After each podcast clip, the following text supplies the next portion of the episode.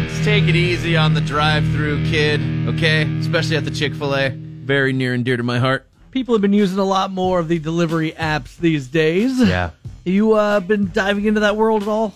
I don't go too far into it, but I know it's big. I see them pulling up to my neighbors' houses constantly. I mean, one of the biggest knocks against it is when the drivers don't really care about your order. Like your food gets cold or something kind of gets spilled, Sure. something like that. It's just kind of like, all right, I get it.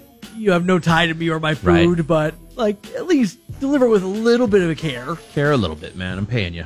This driver cared a little too much, Uh oh, and now he is in big trouble. you got to draw the line, guy. 17 year old male Chick fil A worker in Philadelphia was shot on Monday. What? During an argument with a delivery driver about an order. Come on, this is a kid, you guys. Now, uh, the kid was shot in the legs, so thankfully he will be okay. He's in stable condition at the hospital. But multiple employees say that a delivery driver argued with several employees because a delivery order was missing a milkshake.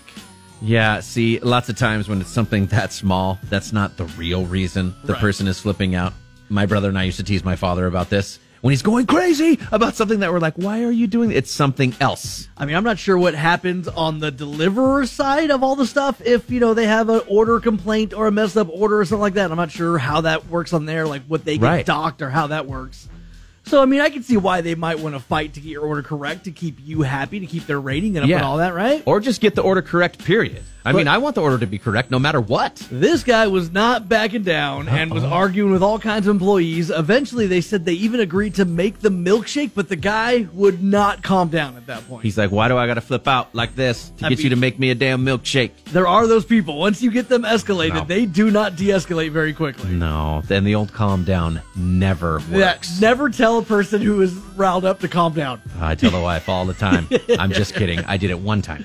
Uh, things continued to escalate, and then the driver eventually shot the 17 year old before speeding off in a newer model white Mercedes. I mean, he's so lucky that it didn't kill this kid over a milkshake, dude. Uh, police were able to track him down in an alleyway about two miles away. We're assuming that food was never delivered. No. We're- those poor people never got their Chick fil A. All that for nothing, dude. A uh, DoorDash spokesperson issued a statement yesterday saying that they are horrified and appalled by the violence. Yeah, and they didn't get their food. put four slices of cheese on a burger. We can't do that. There's no button. Who the f is this we, man? Who the f is this we? F- this corporate entity put four slices of cheese on the fing burger!